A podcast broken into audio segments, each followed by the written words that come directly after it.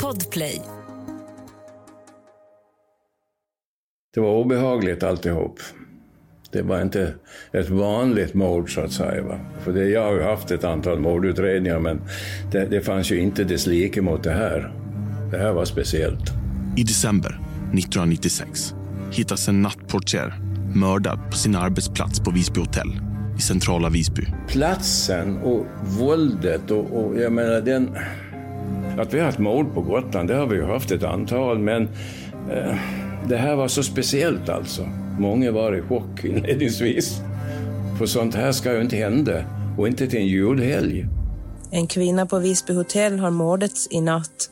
Ännu finns ingen misstänkt, men polisen har en förhörsgrupp på plats som utreder mordet. Ja, jag blev väckt tidigt på morgonen utav telefonen ringde. Och en utav mina medarbetare sa att du måste skynda dig ner för Kristina har blivit mördad. Men alltså det som den upplevelse man fick var den känslan. Men alltså en hotellreception och ett mord. Det är som att skriva en deckare alltså. Polisen har till en början goda förhoppningar om att kunna lösa fallet. Vet du vem mördaren är? Vi vet i vilken krets vi ska söka honom. Ja. Men åren går och utredningen kallnar. Och det blev ombytta folk och det sprang hej vilt alltså. Det var så mycket minus i alltihop. Det var galopp i starten, får man prata trav. Under 2010-talet ger tekniska framsteg nytt hopp om att fallet ska kunna få en lösning. Så till ett genombrott i en mordutredning. För tack vare familjesökningar i DNA-register har polisen kommit vidare i utredningen av mordet på Visby Hotel för drygt 22 år sedan. Samtidigt har många svårt att förstå hur fallet fortfarande kan vara olöst. Det finns nämligen mycket som pekar på att gärningsmannen bör finnas inom en ganska begränsad krets. Hade hon sett att det var någon där som hon inte kände till, hade hon aldrig gått dit. Hade hon ringt polis. Ja, det var ju min teori länge liksom, att det är någon som känner till de där rutinerna, vet liksom vilka dörrar man ska öppna och vart pengar finns. Vi hade ju receptionsmöte med receptionspersonalen dagen innan. Och då säger Kristina att kan vi inte göra om schemat, för jag tycker att det börjar bli otäckt att jobba på natten. Så hände det här mindre än 24 timmar efter. Under det år som jag granskat det här fallet så har en allt klarare bild börjat framträda av vad som egentligen hände den här decembernatten. Och vissa av de uppgifter som vi fått fram är nya, till och med för polisen. Aldrig någonsin hört. Det är lite intressant, den här människan som berättar saker för er som ju de kanske skulle ha berättat för polisen om de hade såna här teorier och tankar. Kan man ju undra varför de inte har gjort. Kan man bli lite sådär halvt fundersam över. Jag heter Urban Gärdek. Och jag heter Tobias von Braun. Det här är säsong 2 av Kalla Fall.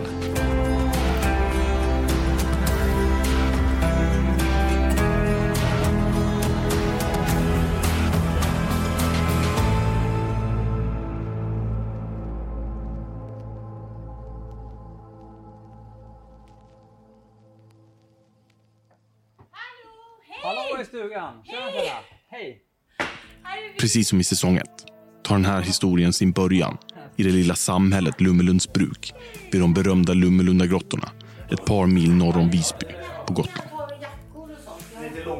Vi sitter runt ett bord i ett kök. Det är inte vilket kök som helst, utan köket i det hus där Sven Sjögren en gång bodde. Ni som har lyssnat på säsong 1 minns säkert historien om lantbrukaren Sven Sjögren som plötsligt försvann spårlöst en oktoberdag 1972.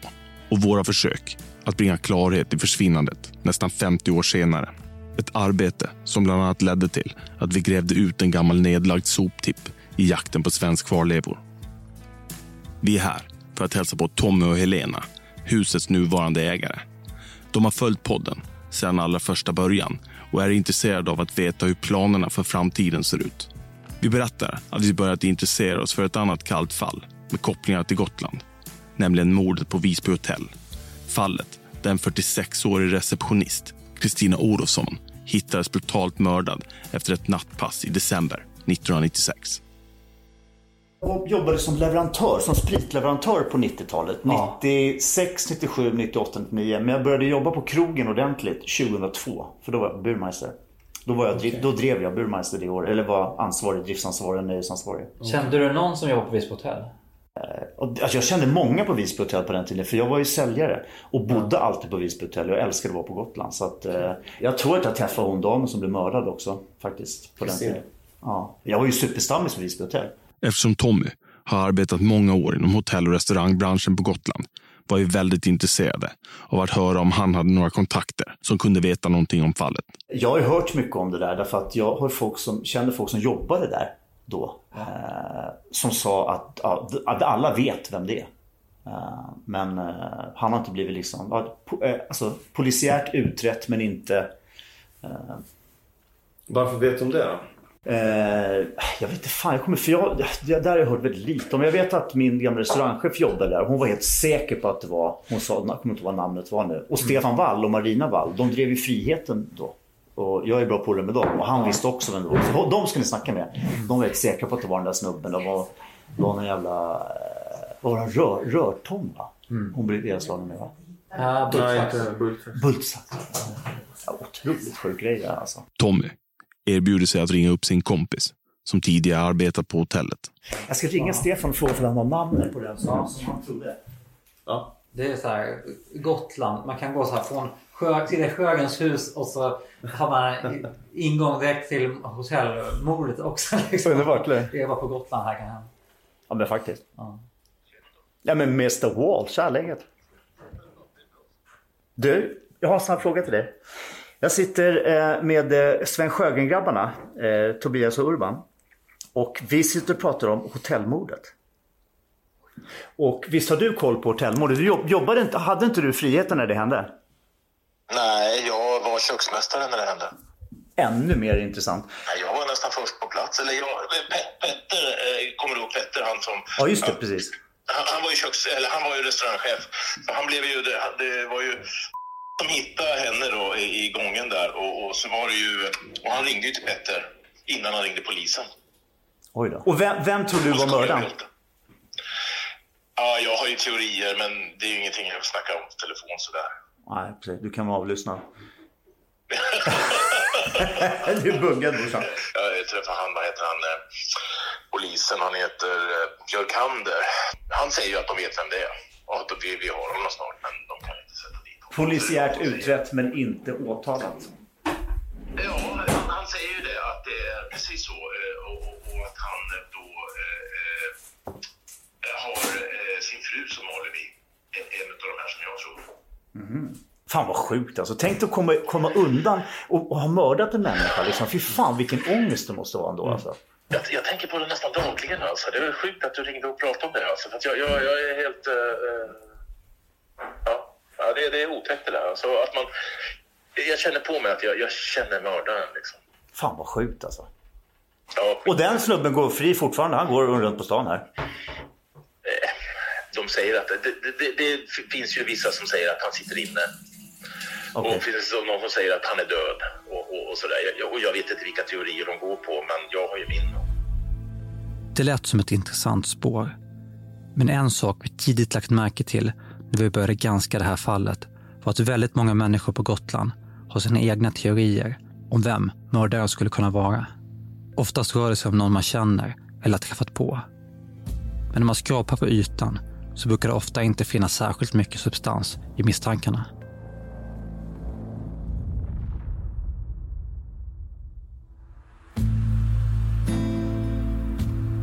Den loggan slutar man och använde hösten 72. Ni hör personhistorikern och folklivsforskaren Mats Ekedahl.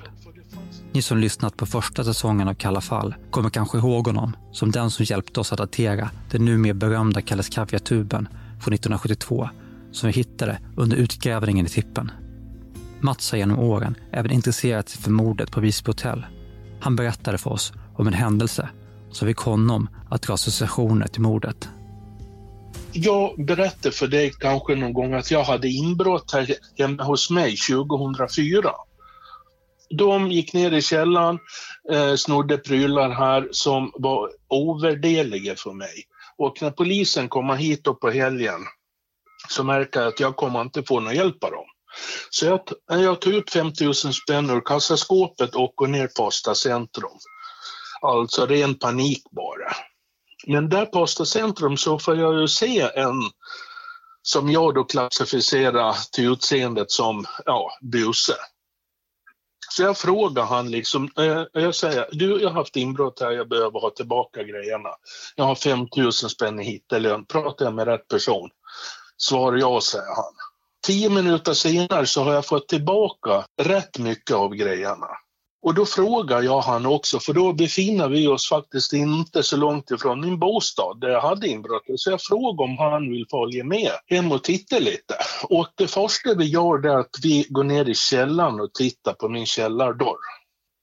Ja, men det här är för jävligt. Så hur fan kan du ha en sån här jävla skitdörr, säger han till mig. Liksom, och, ja, men den går väl inte att bryta upp. Och då plockar han upp en stor, kraftig grön skruvmejsel, fyrkantigt skaft.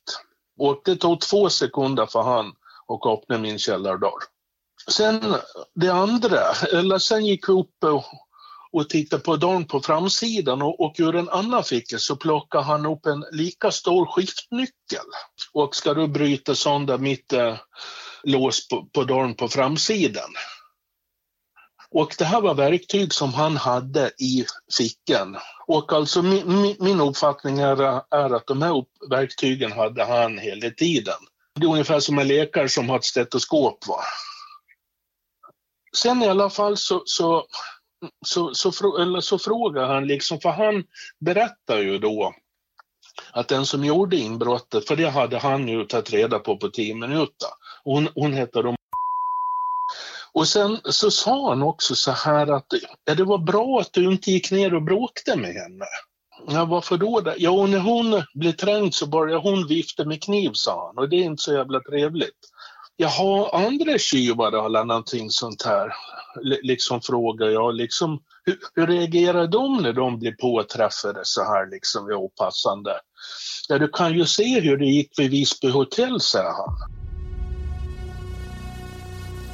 Mats berättar också att de tycker att vi behöver vara försiktiga och vi ska granska hotellmordet. Ja, liksom för bara de känner att ni kommer allt för jävla nära så. För det är ju faktiskt en levande mördare som jagar.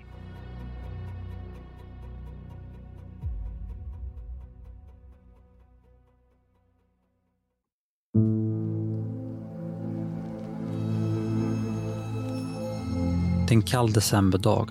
Bara några dagar efter årsdagen av mordet när jag knackar på hos före detta hotelldirektör Gun Widgren Stengård. Gun bor i ett vackert gammalt stenhus i hjärtat av Visbys medeltida stadskärna. Du ska sätta igång Tobias här också. Ja, så han vill vara med fast han är sjuk. Ja, precis. Tobias skulle egentligen ha varit med men hade insjuknat i förkylningssymptom och feber dagen innan. Han fick därför vara med via länk istället. Hej! Jaha. Det är du och jag som har pratat. Ja, just det. Så där är du hemma i sjuksängen.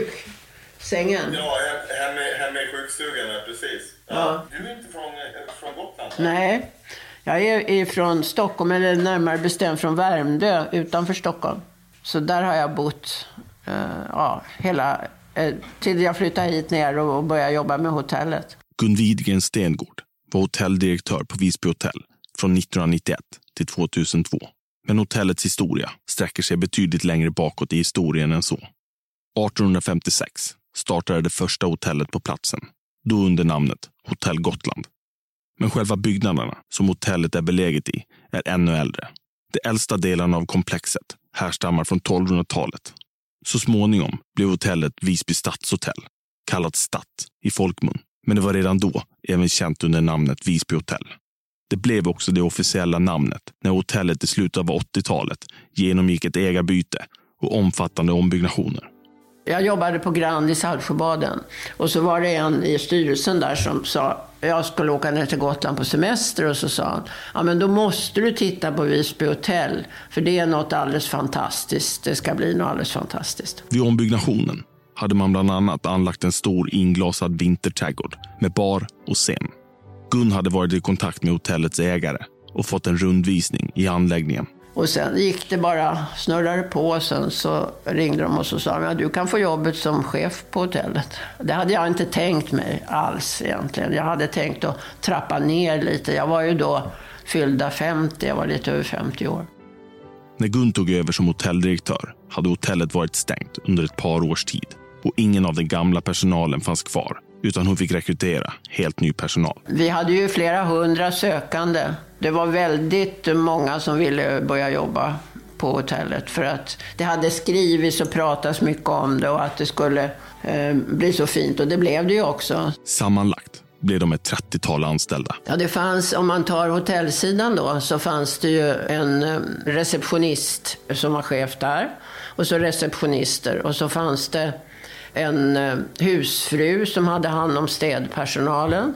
Och på restaurangsidan så fanns det en restaurangchef och sen servitriser och servitörer. Och sen var det en köksmästare och sen kökspersonal under honom då, kockar och så vidare. Och så öppnade vi då 31 maj 91. Men det skulle dröja ytterligare ett par år innan Kristina Olofsson började arbeta på hotellet. Hon hade ju flyttat ner till Gotland. Hon kom ju inte härifrån, utan hon var ju från fastlandet. Kristina Olofsson var född och uppvuxen i västmanländska Skultuna. Men hennes pappa var från Gotland och de hade spenderat många somrar på ön under uppväxten. I 20-årsåldern fick hon ett erbjudande om att jobba på företaget ASEA i Visby och blev därefter kvar på ön. Hon var ensamstående och bodde i en liten lägenhet i centrala Visby. Hennes närmaste anhöriga var hennes två systrar, en bror och hennes pappa, alla boende på fastlandet. Efter att ASEA hade tvingats lägga ner sitt Visbykontor skolade hon om sig till hotellreceptionist, och i november 1993 fick hon en praktiktjänst som nattportier på Visby Hotel.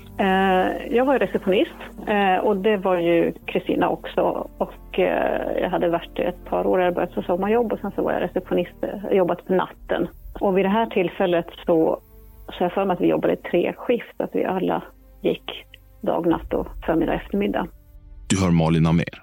Hon skulle så småningom ta över tjänsten som hotelldirektör efter Gun Widgren Stengård. Men i december 1996 var hon en av dem som hade arbetat allra närmast tillsammans med Kristina Olofsson under de 3 år som hon hade arbetat på hotellet. Och jobba natt, det är ju speciellt, det passar inte alla, men jag har ju jobbat natt både före och efter, och jag tyckte om att jobba på Visby Hotel och Grand Hotel Visby. Jag tyckte det var ett fantastiskt arbetsplats, oavsett dygnet så att säga. Sen är det ju naturligtvis, det är ju ensammen och folk, alltså man är lite mer i sina gränser, lite av det, kanske av det här sociala filtret man har dagtid försvinner lite grann nattid, och man blir gulligare, eller man blir mer krävande, eller man kanske är lite mer berusad, eller man är sömnigare, eller man är vad det nu är för någonting. Så att man blir lite mer i sina ytterlägen, men det betyder ju också att folk, det finns en absolut liksom charm i människor på den tiden. En av de som jobbade tillsammans med Kristina var hennes närmaste chef. Jag var ju hennes närmaste då, hotellchef med ansvar för reception och bokning och konferens. Meningarna om hur Kristina var som person går isär. Hon var inte särskilt trevlig. Hon var inte särskilt omtyckt av vare sig kollegor eller hon kunde vara väldigt barsk med hotellgäster också. Hon kunde skälla ut dem ifall de inte gjorde rätt. Men hon gjorde sitt jobb. Ja. Jag tror inte hon hade nästan inget umgänge vad jag vet. Hon bodde ju borta vid huset som ligger vid Polhems statyn där, snett emot Gula huset. Men hon bodde ensam. Ja. Vid tiden för mordet var Kristina 46 år gammal och de flesta av hennes arbetskamrater i receptionen var betydligt yngre. Kristina var ju då ungefär 10 år äldre än mig. Nu är hon ju däremot 10 år yngre än mig. Så på så sätt så tyckte man ju att hon var, jag ska inte säga gammal för det menar jag inte, men hon var ju vuxen och själv var man ju yngre. Så att hon var ju, jag tänkte mycket på henne då tyckte jag väl att hon var ju den ganska bestämd om och hade sina bestämda åsikter, och hon kunde vara allt från ganska barsk till väldigt hjärtevärm i andra ändan.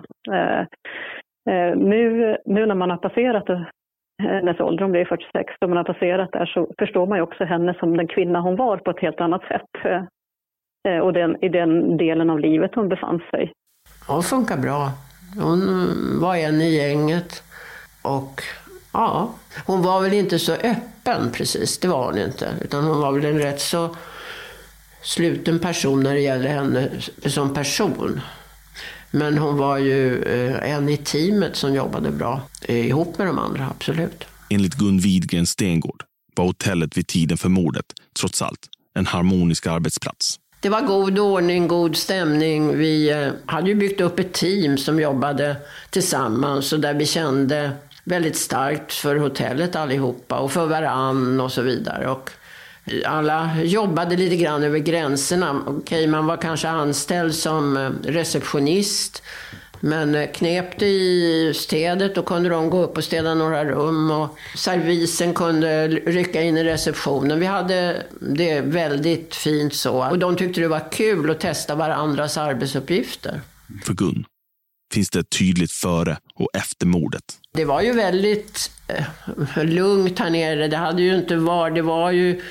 Även om man ser ut i samhället så var det ju väldigt lugnt. Det hade ju inte hänt några stora grejer överhuvudtaget. Även över hela Gotland egentligen så var det ju stillsamt. Inga mord och inga överfall och ingenting sånt där.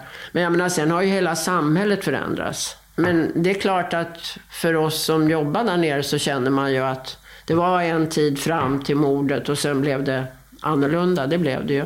Men det var ju väldigt trygghet här nere. Jag menar, vi hade ju stora konferenser med regeringschefer från hela Östersjöområdet som var nere här. Och det var ju inga stora bevakningar egentligen. Det är klart det var säkerhetsfolk som var här nere och kollade av och så vidare. Men då kunde ju någon president sätta sig på en cykel och cykla iväg ut mot Snäck och... Ja, han kanske hade någon som cyklade med honom, men det var ju Helmut Kohl, han gick här på gatorna, gränderna här inne fritt och så vidare. Så att ja, det var väldigt lugnt här nere. Onsdagen den 11 december var en arbetsdag som vilken som helst på hotellet. Kristina hade precis kommit tillbaka efter ett par veckors semester i Flågoda. Det här skulle bli hennes andra nattpass efter att hon kom tillbaka från resan. Hon hade kommit hem ganska nyligen. Hon var alltid ledig i november och åkte till USA. Så hon hade kommit tillbaka ganska strax innan. Det är 2 dagar innan Lucia. Det är ett ganska typiskt gotländskt decemberväder. Runt 2 plusgrader, några enstaka droppar från ett mycket lätt duggregn och svaga till måttliga sydvästliga vindar. En av Kristinas kollegor minns att hon jobbade passet innan Kristina skulle gå på för natten. Så jag jobbade ju passet precis innan, så jag var ju den som Kristina löste av på kvällen. Och det var ju danskväll, så hon var ju ganska sur och irriterad. Hon hatade när det var dans och när det var fulla personer som liksom kom fram och störde henne. Det var det värsta hon visste. Och jag kommer ihåg att jag tänkte, jag ska gå hem och inte liksom konfrontera henne med allt för mycket grejer för att hon skulle känna sig så välkommen som möjligt. Hon kom precis hemifrån semester i USA. Så jag säger hej då till henne och sen vi ses imorgon bitti, för jag skulle också vara den som skulle komma på morgonen och lösa av henne då. Under kvällen så serverades det julbord och i festvåningen en trappa upp hade posten sin årliga julfest. Senare blev det dans och bandet Gotlänningarna spelade på scenen i Vinterträdgården fram till småtimmarna. Kvällen var lugn och utan bråk. Den sista av dansgästerna släpptes ut i samband med att hotellet stängde sina entrédörrar klockan 02.30. På hotellet bodde denna natt ett 60-tal personer som en efter en hade gått och lagt sig. När de övriga anställda avslutade sina arbetspass och gick hemåt bredde stillheten ut sig över hotellet. I receptionen stod Kristina Olofsson ensam kvar under det som skulle bli hennes sista arbetspass. På morgonen efter rapporterade Sveriges Radio P4 Gotland. Ett mord har begåtts i Visby. En kvinna på Visby Hotel har mördats i natt. Ännu finns ingen misstänkt, men polisen har en förhörsgrupp på plats som utreder mordet. Enligt polisen är det troligen ett rånmord.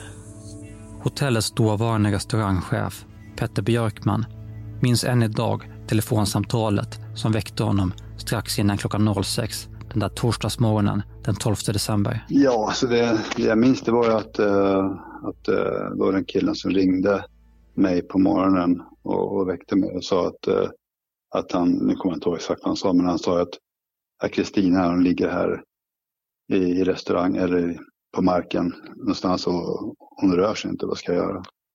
Jag vet inte, ring polisen, så jag. Och så kom jag ner på en gång. Men han var väldigt skärrad, så jag förstod att det var ju allvarligt. Den som hade hittat Kristina var en anställd servitör som hade kommit till jobbet klockan 05.45 för att förbereda hotellfrukosten. Han hade då upptäckt att Kristina inte fanns på sin vanliga plats i receptionen. Han hade gått runt och letat.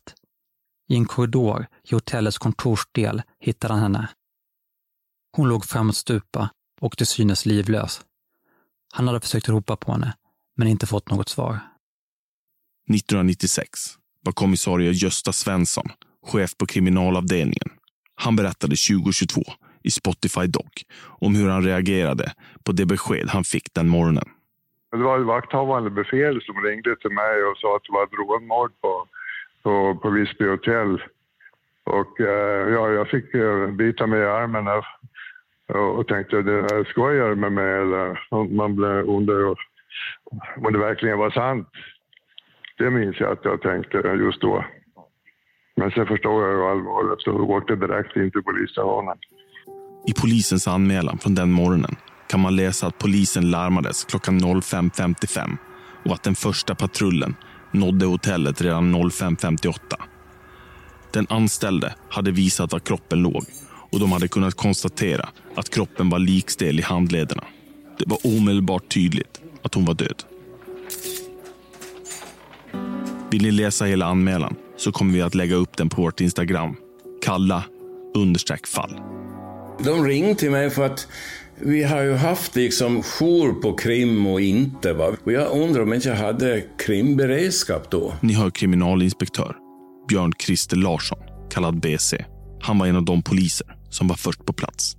Ja, det var jag, och sen var det väl en del uniformerade poliser som var där, som hade, när larmet hade gått. Gösta Svensson kom ju sen, och jag undrar om inte Sven Modin kom dit, som då var åklagare, kom dit också. En ambulans anlände också till hotellet, men de konstaterade snabbt att det inte fanns någonting där för dem att göra. Vi vände ju direkt på klacken när vi såg hela det här, och så måste vi spärra av och så få en tekniker på det här. Va? För att det gäller ju att hitta spår och stänga av det. Va? För det gjordes väl i det utrymmet ganska bra. Och det är ju så att man går inte runt på en brottsplats hur som helst.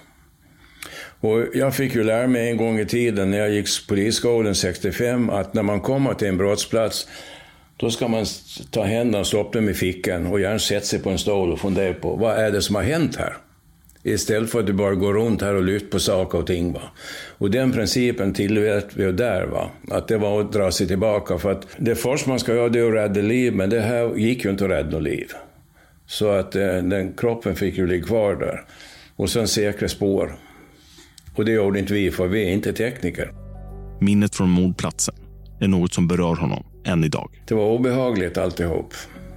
Det var inte ett vanligt mord så att säga, va? Det kan jag säga. För jag har ju haft ett antal mordutredningar, men det fanns ju inte dislike mot det här. Det här var speciellt. Var det våldet som var... Ja, platsen och våldet och jag menar det som de kom över, va, det var ju marginellt, va. Så det var, jag menar, det fanns ingen logik i det här, tyckte jag. Nej. Min uppfattning av det.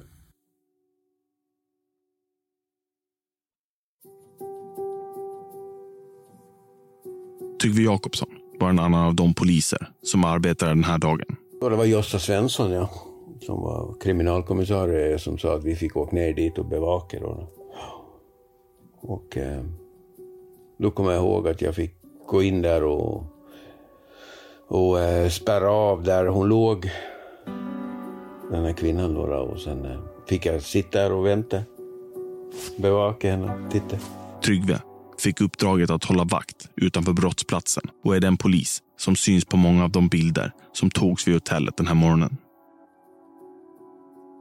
Efter att restaurangchefen Petter Björkman fått samtalet från servitören hade han direkt ringt till hotell- och bokningschefen.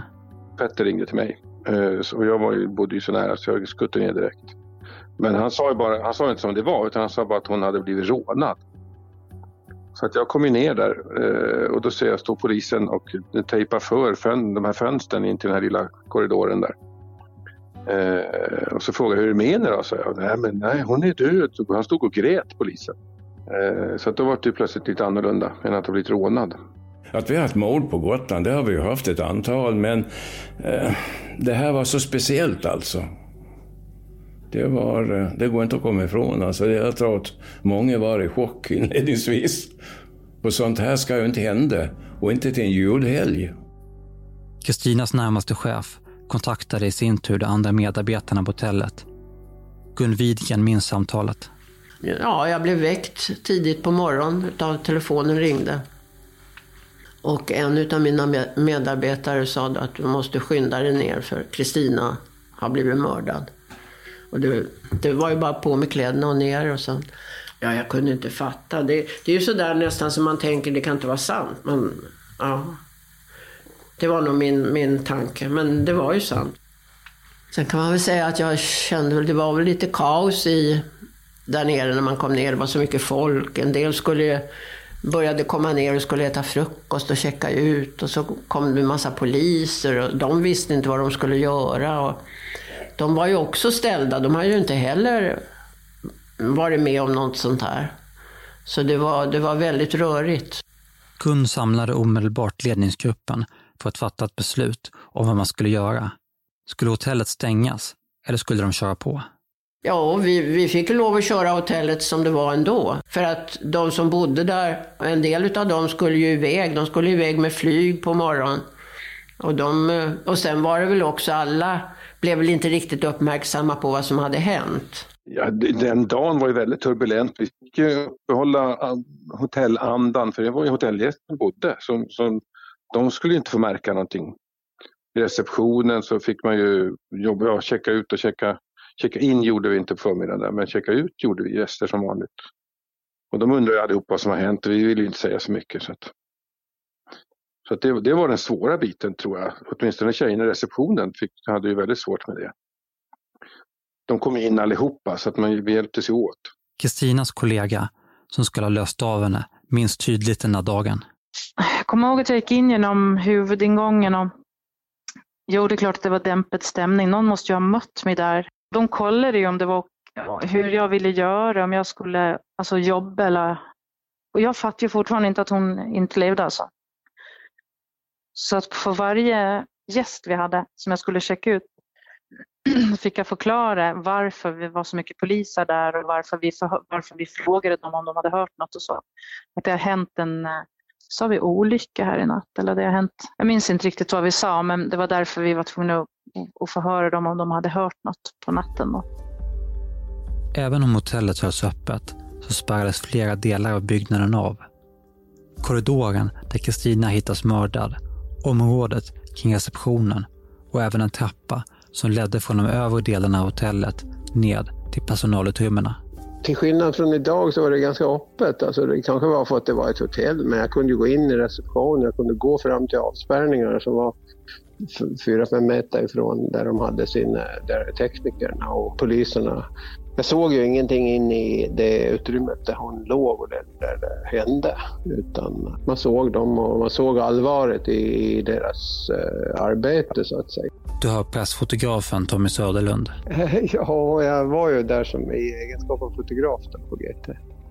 Så var jag där tidigt på förmiddagen och sen höll jag bevakningen under hela mitt arbetspass till sent på kvällen när de hämtade henne med bil då. I samband med att det här avsnittet släpps så kommer vi publicera några av Tommys bilder från den här morgonen på vår Instagram, kalla_fall. Det var jag som var ansvarig där på morgonen för receptionen och jag skulle liksom försöka checka ut alla gäster. Vi hade ganska många avresande gäster. Så att vi fick ju inte gå in i receptionen utan det var ju avspärret. Så jag satt utanför med en liten... med ett bord liksom och försökte skriva av kontokortsnummer för hand så många jag bara kunde när de skulle resa iväg. Och sen stod ju polisen och förhörde de avresande. I efterhand så är det många som har frågat sig om det trots allt var rätt beslut att hålla hotellet öppet. Jag vet, alltså jag tror inte att den frågan ställdes då, att stänga hotellet. Det tror jag inte. Mm. För att det var ju fullbelagt och gästerna skulle iväg på morgonen med flyg. Och det var ju boket då julmiddag till kvällen igen. Jag tror att man såg det som helt omöjligt att stänga till det. Låst till det. Mm. Det hade varit det bästa naturligtvis. Tomte. En rolig grej var ju, vi stoppade ju all ingående som kom dit, folk alltså. Men då visade sig helt plötsligt så står det 2 stycken som hade bokat in rum där. Om det var Expressen eller Aftonbladet. Alltså. Då ska de bo där. Det var ju också en drömsits. Ja, ja. Men vad ska de göra? De ska hyra de här bakrum här. Ja. Kommer flyget på morgonen och står där med väskarna. Och det är väl kanske inte vanligt att på en brottsplats att man flyttar in där.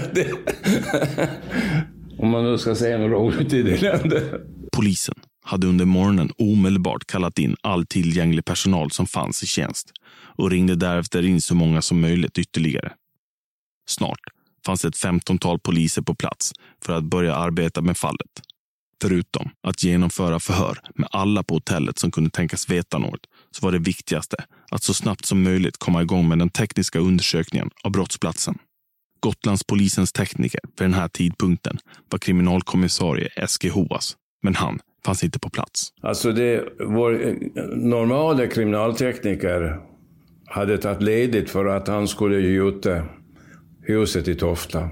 Vi fick hit 2 stycken, okej, men jag menar julen stod för dörren för dem också och det här var ju det var inte intressant liksom, för det här var vårt ärende va. Ni som lyssnar på säsong 1 av Kalla Fall kanske minns SG som den polis som gjorde större delen av brottsplatsundersökningen i Sven Sjögrens hus. När vi intervjuade hans dotter Margareta nämnde hon även hotellmordet. Det sista det var ju hotellmordet precis. Samma dag eller dagen, ja, så göt de grunden till sitt hus och pappa var tjänstledig just den dagen när den tekniska undersökningen skulle göras. Just det. Ja, det så de fick ta hit några tekniker från fastlandet och göra det där. Ah. Och så gick pappa i pension bara en månad efter. Större delen av den tekniska undersökningen genomfördes därför av personal från Rikskrim i Stockholm. De stängde sig av den där lilla utrymmet där och sen så låg de på mage på kontorstolar med hjul på och förstoringsglas och starka lampor och plocka upp varenda hårstrå de hittade, kommer jag ihåg, i mattan där. Hotellet genomsöktes även med hundar i jakten på eventuella spår, men utan resultat. Under hela dagen arbetade man med att genomföra förhör. Man hörde de anställda på hotellet, boende i närområdet och en del av de personer som hade besökt julbordet och dansen kvällen innan. Sist men inte minst förhörde man det 60-tal gäster som hade bott på hotellet under mordnatten. Genom förhören så kunde man sluta sig till när den sista kända observationen av Kristina hade skett. Denna person hade dessutom en intressant detalj att berätta. Ja, men jag minns några som hade hört något metallljud. Alltså som stod vid hissen och skulle ta hissen upp till hotellrummet och som hade hört ett metalliskt ljud. Det kommer jag ihåg och de pratade med polisen så det borde ju finnas i något förhör där. Gästerna hade kommit in genom huvudentrén runt klockan 03 med hjälp av passerkortet till sitt rum. Han hade gått förbi receptionen och då hejat på Kristina som stod bakom disken. Därefter hade han gått till hisshallen för att ta hissen upp till sitt våningsplan. När han stod och väntade så hade han hört ett metalliskt ljud inifrån den korridor där Kristina senare skulle hittas mördad. Han hade reagerat på ljudet, men precis då hade hissen kommit och han hade stigit in.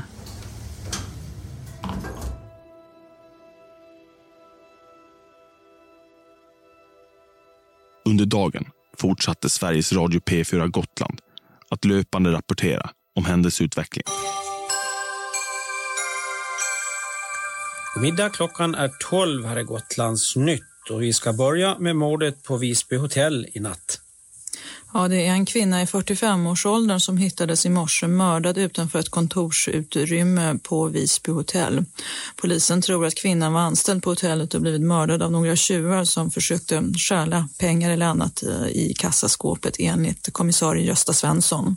Redan första dagen hade alltså ett troligt mordscenario börjat framträda. Polisen har också hittat brytmärken på dörren till ett kontorsrum intill den plats där hon hittades. Och det finns ett kassaskåp på hotellet och en teori är alltså att mördaren kan ha tagits in för att stjäla och sen blivit ertappad av kvinnan. Under eftermiddagen sänder man även en intervju med spaningsledaren, kommissarie Gösta Svensson. Vi har hört ett 45-tal gäster som bodde på hotellet under natten. Och sen har vi hört en del personer som har varit på restaurangen under gårdkvällen och en bit in på natten. Han vill inte uttala sig mer exakt om hur mordet gått till. Hur är hon bragd om livet? Det vill jag inte gå in närmare på. Men han kan berätta att man omedelbart efter att mordet blev känt beslutade sig för att kontrollera samtliga resande från Gotland. Ni har även kollat de som lämnade ön?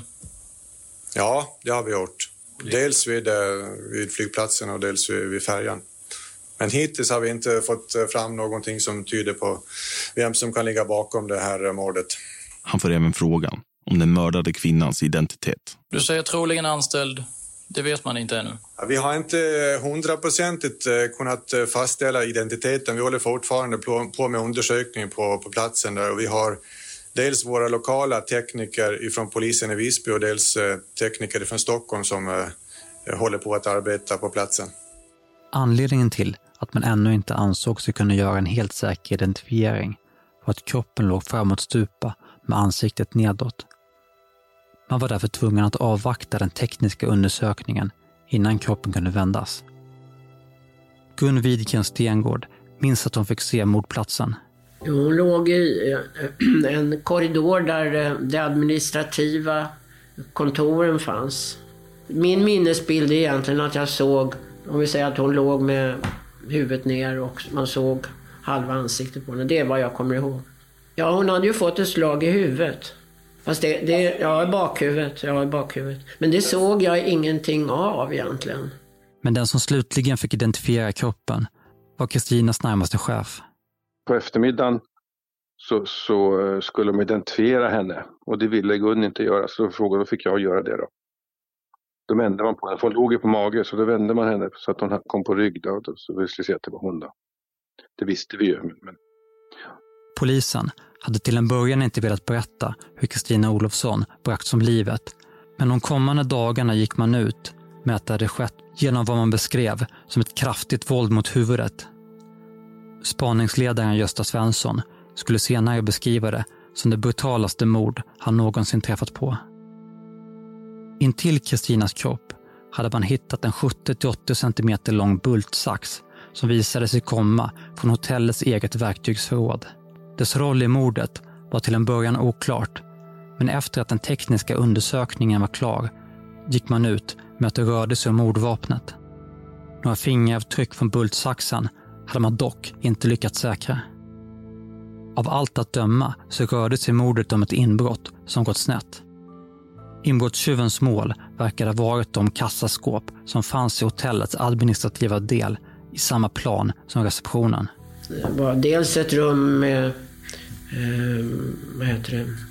sådana här safety box, och sen var det ekonomichef, och så var det mitt rum, och så var det restaurangchefens rum som låg i den korridoren.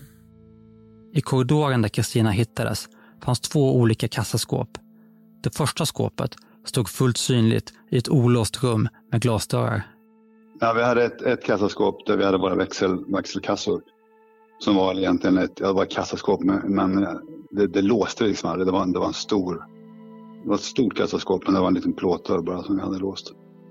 Själva skåpet stod alltså olåst, men inne i skåpet fanns ett par enklare värdefack som samtliga var låsta. I ett av dessa förvarade hotellrestaurangen sin växelkassa.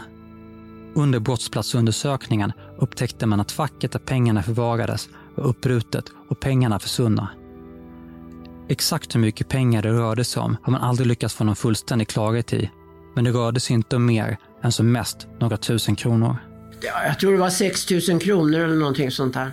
Så det var ju inga stora pengar. I samma korridor finns även ett väl synligt inkast i väggen där kontanter från hotellets dagskassor brukade deponeras. Och så fanns det en bankningskassett in till ekonomikontoret där man bankade dagskassorna. Så att, och det var från receptionen och det var från restaurangen. Jo, det fungerar som en vanlig bankningskassett. Inkastet ledde till ett kassaskåp som låg inne i ekonomichefens kontor. På dörren till kontoret fanns tydliga spår av brytmärken. Någon hade med hjälp av någon form av redskap försökt lossa dörrkarmen för att kunna ta sig in i rummet, men försöket hade uppenbarligen avbrutits. Men hur hade då gärningsmannen tagits in i hotellet från första början? Till en början övervägde man möjligheten att gärningsmannen måste ha dröjt sig kvar och gömt sig i hotellet efter danskvällen. Men ganska snabbt upptäckte man att reparationsarbeten pågick i några hotellrum längs hotellets södra fasad. Rummen och även fönstren skulle målas om, och i samband med det hade man dagen innan mordnatten plockat bort fönstren och ersatt dessa med plastskydd. Fönsteröppningarna var belägna i markplan längs en upphöjd terrass ovanför hotellets varuintag. När man undersökte plastskydden närmare upptäckte man att skyddet till fönstret i rum 112 hade manipulerats. Ja, det är ju någon eller några har ju varit där. Och vad vi vet så har de förmodligen tagit sig in på södra delen av hotellet ifrån restaurang Oscars gamla trädgård. För där höll vi på att byta fönster. Så att där var ju bara såna här paraplyer på bottenvåningen. Som inför så att man inte ska blåsa in eller regna in.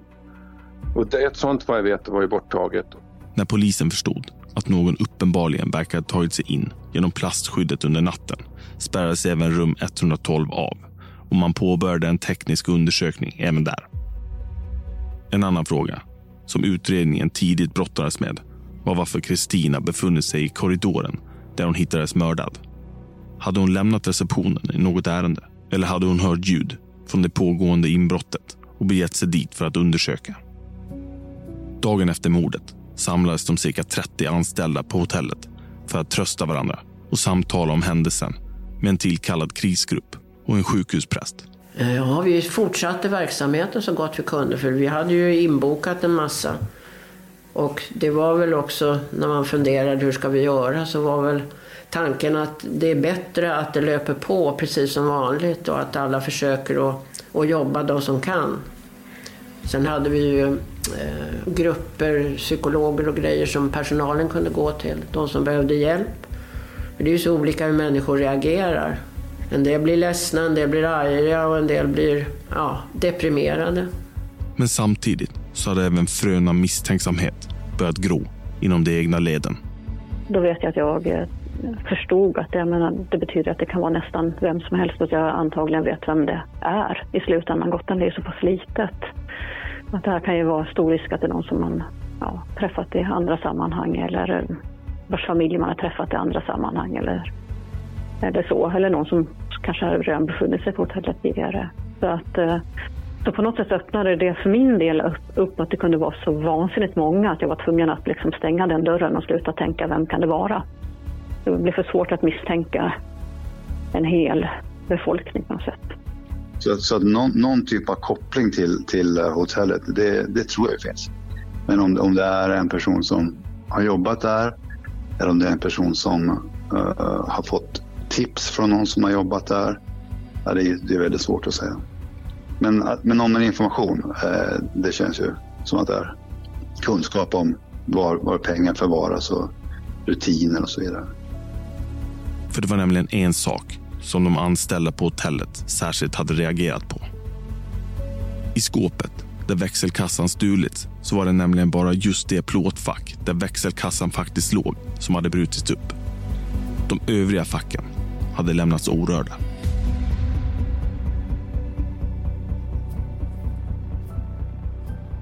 Nästa gång i Kalla Fall.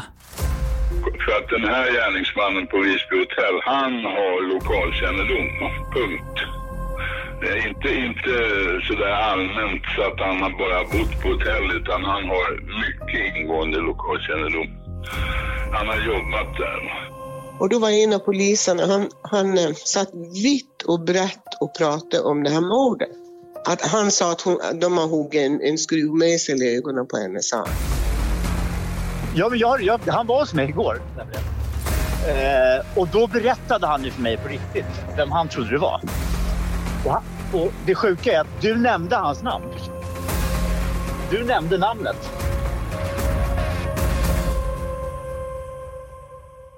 Kalla Fall, en podd av Urban Gärdek och Tobias von Braun. Producent är Mats Liljenberg. Klippassistent är Alva Åsberg. I avsnittet hörde du klipp från Sveriges Radio P4 Gotland och från Spotify Docs.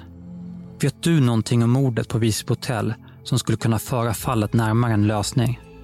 Hör i så fall gärna av dig på tips@kallafall.se eller kontakta oss via sociala medier på Instagram. Där heter vi kalla_fall eller på Facebook. Där hittar man oss när man söker på kalla_fall. Det går självklart bra att vara anonym om du så önskar. Källskyddet och meddelarfriheten gäller. Vill du stötta vårt arbete så gör det enklast genom att bli medlem på vår Patreon-sida. Bara en bråkdel av det material som vi samlat in under arbetet med den här säsongen hamnar i podden. På Patreon kommer vi att publicera många timmar exklusivt bonusmaterial. Där kan du till exempel höra hela vår intervju med Gun Widgren Stengård. På Patreon kommer vi också efter varje avsnitt att släppa ett eftersnack där vi tar upp frågor som du som Patreon undrar över. Du hittar oss på Patreon genom att söka på Kalla Fall. Denna vecka vill vi passa på att rikta ett särskilt tack till Petter Lindahl som stöttar oss genom att vara medlem i Kalla Falls fanclub via Patreon.